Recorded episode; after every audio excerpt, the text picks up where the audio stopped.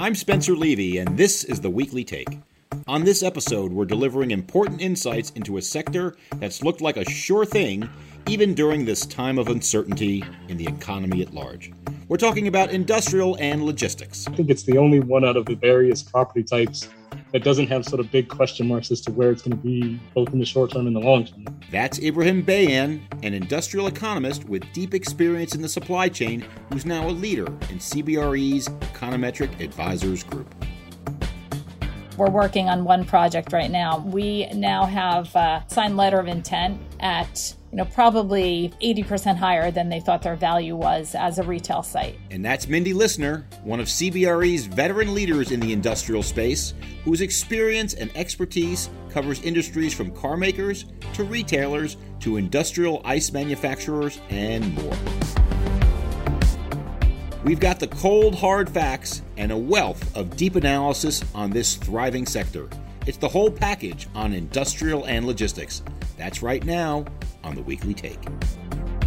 Welcome to the Weekly Take, and I'm joined today by two of the leading industrial experts in the industry. First, I'm joined by my friend and colleague Mindy Lissner, an executive vice president in industrial based in New Jersey. Mindy, welcome.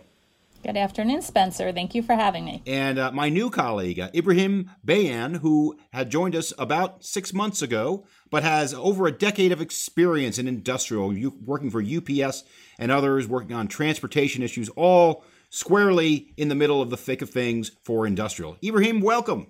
Thanks, Spencer. Glad to be here. Well, this might be the shortest podcast we've ever done because it's on industrial and it get, needs no introduction anymore into space because things have been going so great.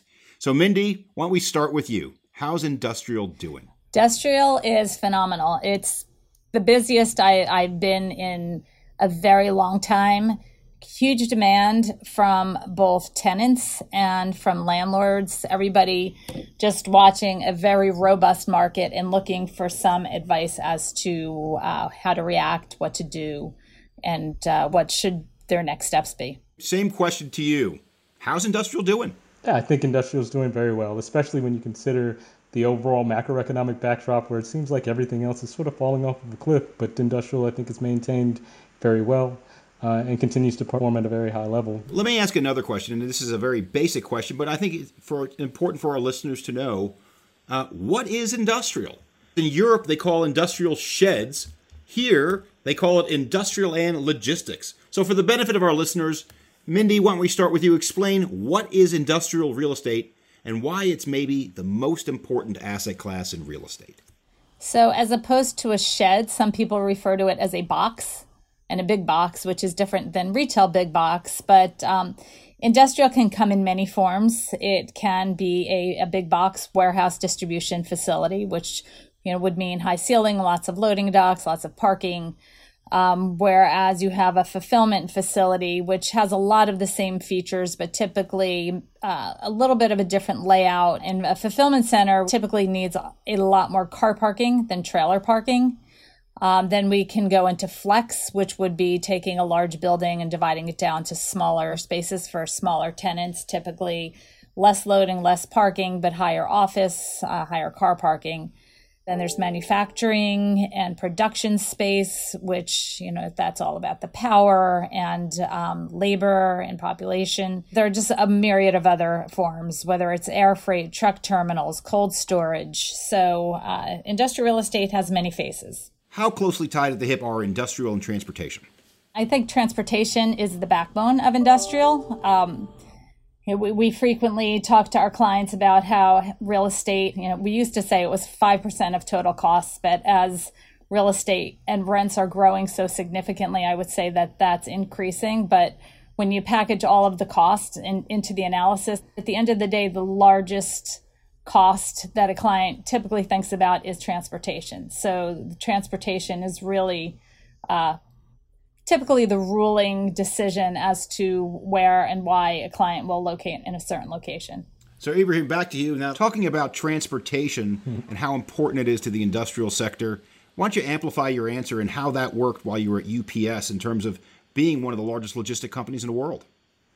Sure. I mean, you know, at, at a company like UPS, it's interesting to see because they touch so many different industries and they touch every country in the world. And so transportation flows uh, and how that sort of evolves plays a big role in their performance.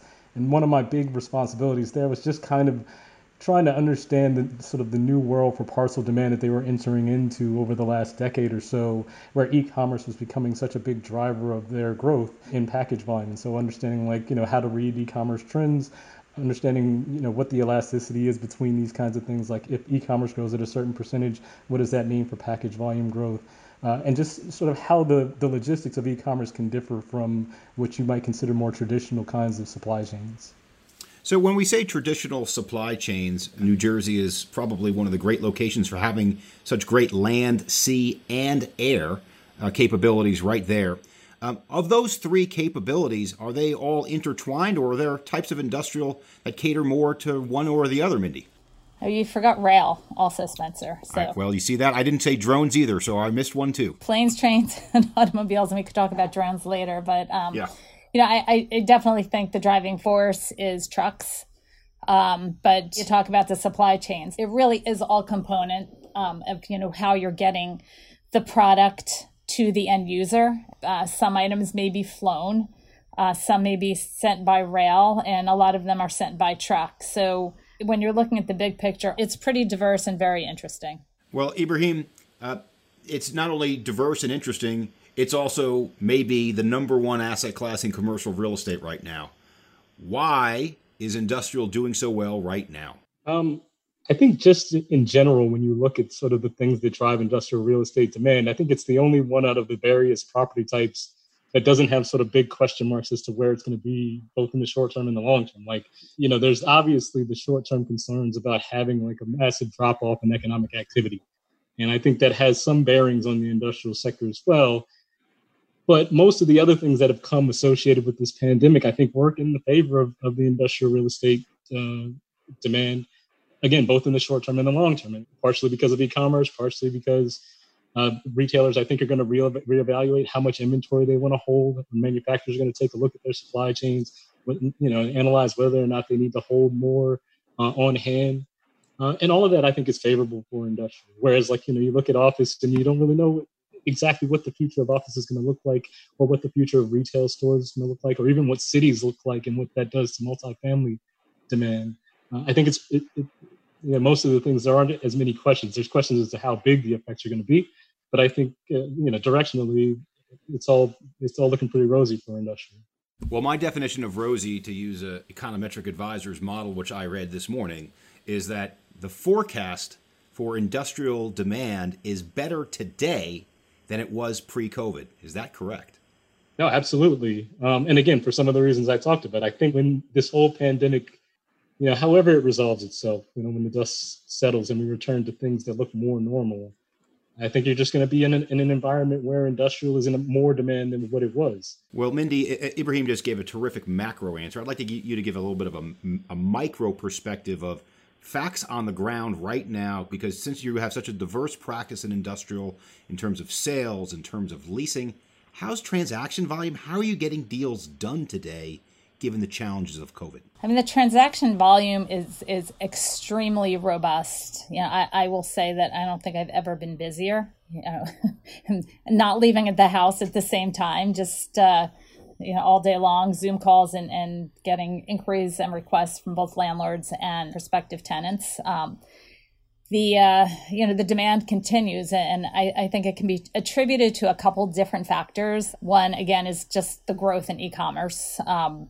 I think the stat for e-commerce is that for every $1 billion in e-com sales, you need an additional 1.2 million square feet of warehouse space. So with the expected growth of trillions in, in e-commerce, that just you know, equates to a, a, lot of warehouse space being needed. Um, so, I mean, that's one aspect of it. The other, again, as Ibrahim had said, that uh, the COVID impacting um, some companies needing some safety stock, pack, m- making sure that uh, if another pandemic or crisis hits, that uh, this has been a, a, big lesson. So, a lot of apparel companies and, and retailers are making sure, you know, as well as other industries, making sure that they've got stock on hand and backup. Um, we've had a lot of inquiries from companies that are storing PPE. So, including you know hospitals, Columbian Presbyterian has been in the market looking for warehouse space for you know backup of ventilators and, and clothing and masks. So there's a lot of different dynamics that are are driving um, demand. The only potential negative impact that I can see possibly is you know retailers that haven't really gotten their ecom platform off the ground. So I am watching the retail bankruptcies and trying to look at where are their distribution centers and what's going to come of those. But you know, I, I think on on the flip side, there's a lot of ecom users that are there just waiting to fill those buildings. Well, Mindy, let's let's get a little bit even more micro if we can. I know you do sales as well, but you don't just sell facilities; you also sell land. And so, could you just dig into a little bit into the fundamentals? What's going on with values of land and industrial today, and talk a little bit about rents? Yeah, it's funny. I just had a conversation that um, I was invited to by two of our retail brokers um, who are working on a site that was is and was slated for industrial and mixed use, and now, like uh, many landlords are asking, you know, what what what is the the you know the value or the use of my land as an industrial redevelopment? Because a lot of them have the same components. You've got you know proximity to populations and good access to roadways. And we've seen the, the land values grow to pretty high numbers. You know, in New Jersey, depending on where you are, far south, it can be low as a $40 or lower per buildable foot. If you get closer to New York, we've seen sites sell for over $200 per buildable foot. Um, and at the end of the day, it's the big variables, the land costs. And since industrials in such demand, cap rates continue to push down. We're seeing cap rates at four and even below. Um, so we're looking at people being able to pay those prices. It has to be substantiated by rents, right? So rents at you know every a lot of people know the Exit 8A marketplace in New Jersey, which is a big box industrial marketplace where rents were uh, you know, probably 24 months ago in the 550 to $6 per square foot range. We're seeing leases being signed at $8, 850. I just heard somebody today was asking over $9 a square foot for rent. You know, as you go north, those rents continue to go up. Well, Mindy, um, New Jersey is great, not just for industrial, uh, maybe not for our favorite football team, the, the New York JETS Jets, but we can talk more about that in a minute. But let's expand beyond New Jersey for just a moment, Ibrahim. Taking some of the numbers that Mindy uh, gave us just a moment ago $9 a square foot for industrial rents. Uh, that sounds like the an incredible number. That's approaching 50% of an office rent in some markets. Um, is that sustainable? And how does how do rents look elsewhere in the United States? I do think rent growth is, is going to be fairly strong going forward, at least for the next five to 10 years. This kind of surge in e commerce spend uh, and this increase in attention towards developing e-commerce operations, it puts upward pressure on all the costs associated with e-commerce. So not only the rents of the of the warehouses and things like that, um, but transportation costs are, are likely going to uh, begin rising. You know, the other piece of it is that high rents also spurs construction activity. I expect that there's going to be a lot on, on sort of both on the, the, supply and the demand side of industrial over the next couple of years, um, with solid to strong rent growth along the way. Last week we had on the show Dror Poleg, who's an author of a terrific book called Rethinking Real Estate. He said something about industrial that I want to get your take on. He said, The danger with industrial is that once something changes a little bit in the paradigm, they have no inherent kind of value. You know, they're just a shed near a highway somewhere. They're not near all sorts of other fun things. They're not near a lake or a river or a famous theater or a famous restaurant. Uh, so I do think that they're more risky than people currently assume. Ibrahim, do you agree or disagree with that quote? I just, uh, I, I, I, guess I would say I generally disagree with it. Um, you know, when thinking about industrial space, I, you, you can kind of think of warehousing as being like connected to the general movement of goods throughout the economy, right? And so as long as people want goods and they want to, uh, they want to buy and, and produce goods, um, there's going to be a demand for some place to store it to get it from, from the manufacturer to the end consumer.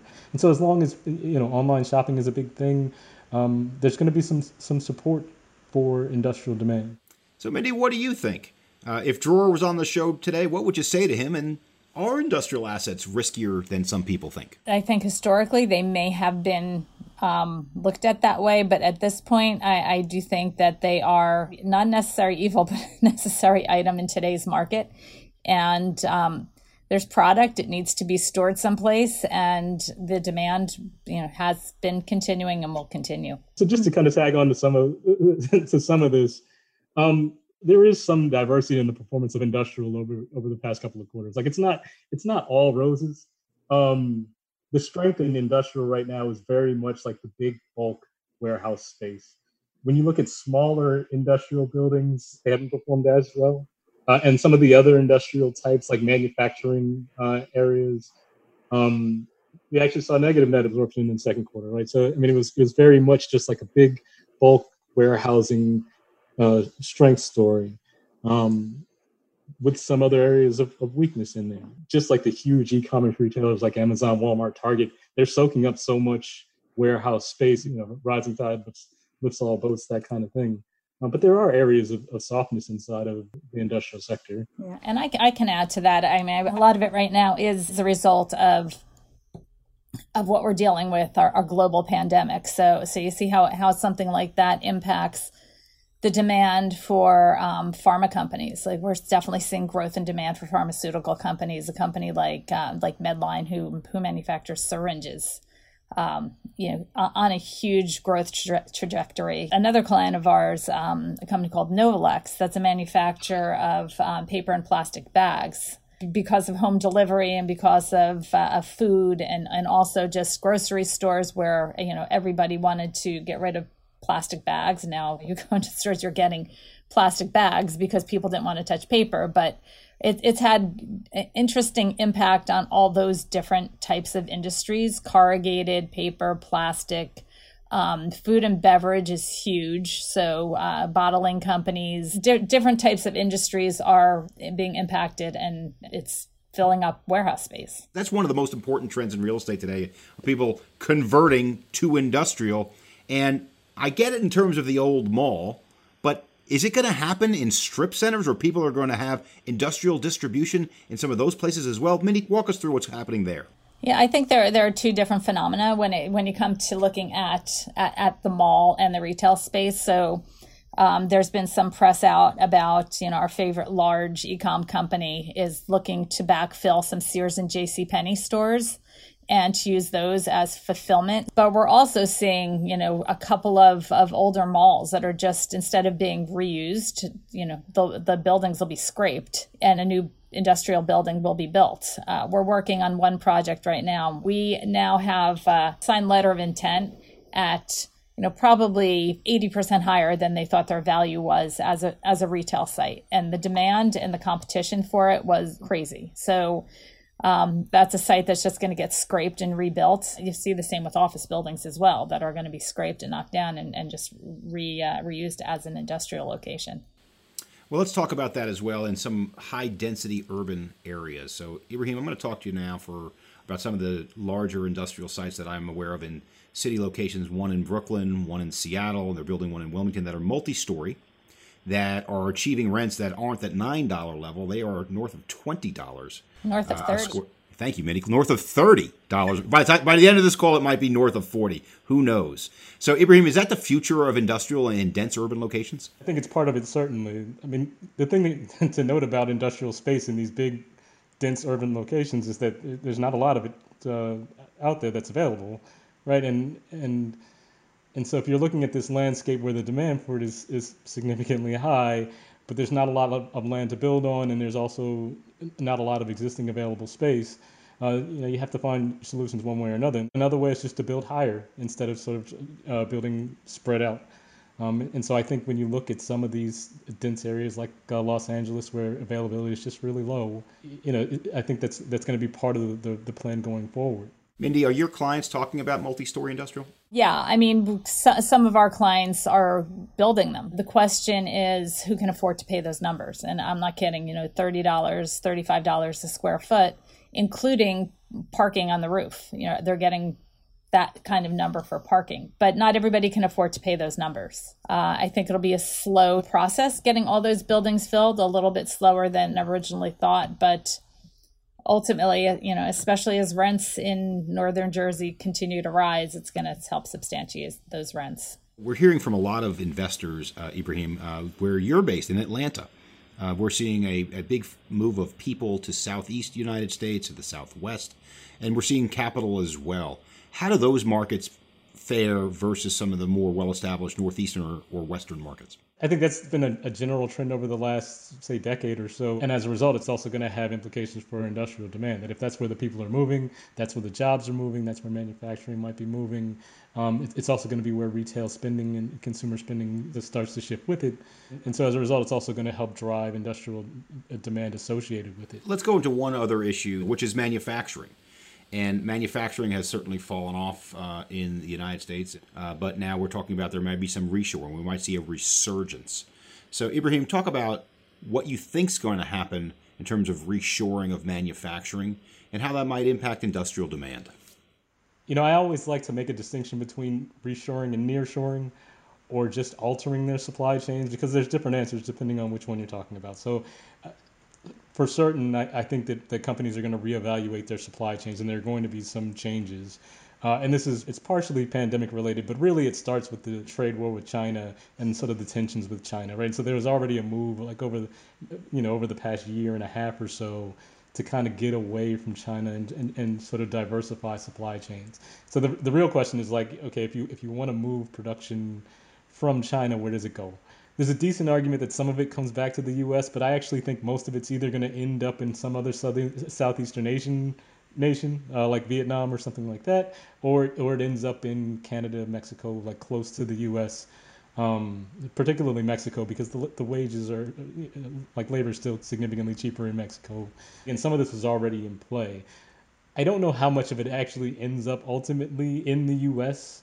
Um, you know, if it ends up going to like another Southeastern Asian nation, then it's probably not big changes in terms of industrial demand.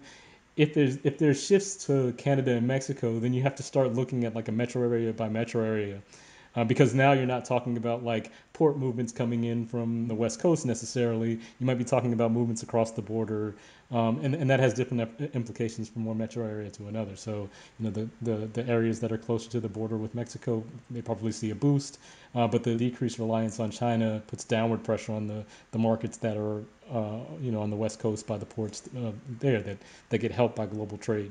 Well, I, I know that uh, it's a big question about macro and geopolitics and where manufacturers going, but let's now put our crystal balls in front of us and uh, ask our final wrap up question.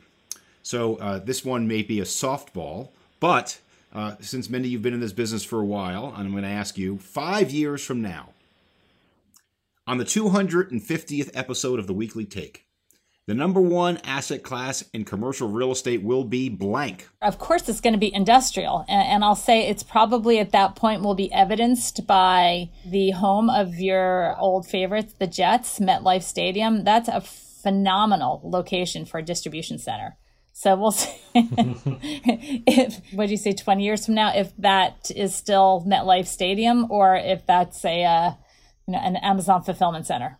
Same crystal ball question. Five years from now, Ibrahim, on the 250th episode of the Weekly Take, the number one asset class in commercial real estate will be blank. Yeah, I mean, I think it's going to be industrial. Like, it's sort of like I mentioned it earlier. The other property types have question marks that could go one way or another, and so there's a lot of uncertainty around them. But to me, industrial, I think, is pretty clearly going to be in a better position after the pandemic than it was before. And even before the pandemic, it was on a very strong trajectory uh, in there. And so to say, well, you know, we have this past five years of, of, of great activity, and coming out of this, it's going to be even better over the next five years, well, then you know I think that that pretty much explains it all. Well, I would say uh, what also explains it all is that every economic indicator, uh, every uh, uh large investor I've spoken to is backing up the truck on industrial today, so to speak. On behalf of the weekly take, Mindy Lissner, Executive Vice President, CBRE, one of our truly great industrial experts. Mindy, thank you for joining the call. Thank you, Spencer. And Ibrahim Bayaan, the lead industrial economist at our Econometric Advisors unit, uh, who has been forecasting uh, industrial both for us, uh, for UPS, and for others uh, for well over a decade. Ibrahim, thank you for joining the show. Thanks, Spencer. For more information, go to CBRE backslash the weekly take. Until next time, I'm Spencer Levy. Be smart, be safe, be well.